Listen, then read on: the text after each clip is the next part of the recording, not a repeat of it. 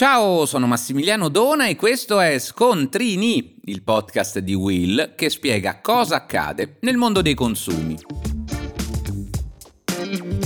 Oggi torniamo a parlare di truffe telefoniche. Si moltiplicano infatti le segnalazioni relative a messaggi che ci invitano a richiamare dei numeri di telefono, ma poi si rivelano una trappola. Il testo è amichevole. Ciao, ho provato a chiamarti, richiamami a questo numero, baci. Ma dietro questo invito così informale si nasconde in realtà un tentativo di truffa, nello specifico di ping calling, uno stratagemma con cui prosciugare il credito telefonico o persino prelevare direttamente il nostro denaro se l'utenza mobile è collegata a un conto bancario. Il messaggio ci arriva da un numero di cellulare non registrato in rubrica, ma rimanda a un numero di telefono a pagamento. Se la persona che lo ha ricevuto accoglie l'invito a richiamare, riceve una risposta immediata, ma non riesce a parlare con l'interlocutore. Lo scopo infatti infatti tenere la vittima al telefono il più a lungo possibile proprio per scalare il credito e addebitare il costo della chiamata che, secondo quanto riferito dalla polizia postale, può arrivare a costare più di un euro e mezzo al secondo.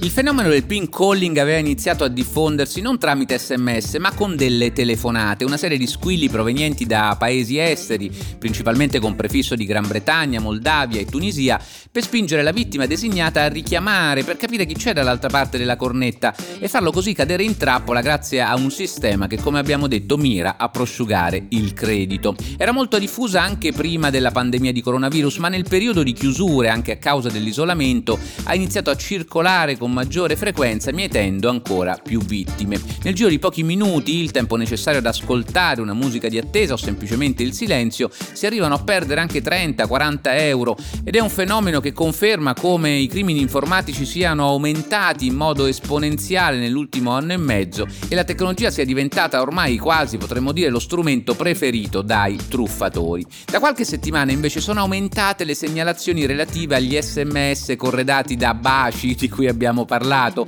in cui si invita a richiamare un numero che inizia per 893. Si tratta dell'evoluzione degli squilli fantasma, eh, che rischia però di far cadere in trappola in modo ancora più efficace grazie al tono amichevole di questi sms. Sui siti che si occupano di raccogliere le segnalazioni relative a numeri molesti o pericolosi, questo genere di truffa è segnalata migliaia di volte in tutta Italia. Quindi per difendersi, magari digitare su un motore di ricerca il numero sospetto può già essere un primo aiuto. Quali altri consigli per evitare di cadere in trappola? Beh, sempre gli stessi. Non richiamare i numeri sconosciuti, non inviare neppure dei messaggi perché anche così ci si può fare agganciare da un truffatore e in generale non aprire i link contenuti in sms o messaggi provenienti da altri sistemi di messaggistica. Un'ulteriore precauzione può essere quella di chiedere al proprio operatore di bloccare le chiamate provenienti dall'estero o ancora potreste semplicemente bloccare il numero da cui si è ricevuto l'SMS per impedire che possa mandarne altri oppure telefonarvi in futuro.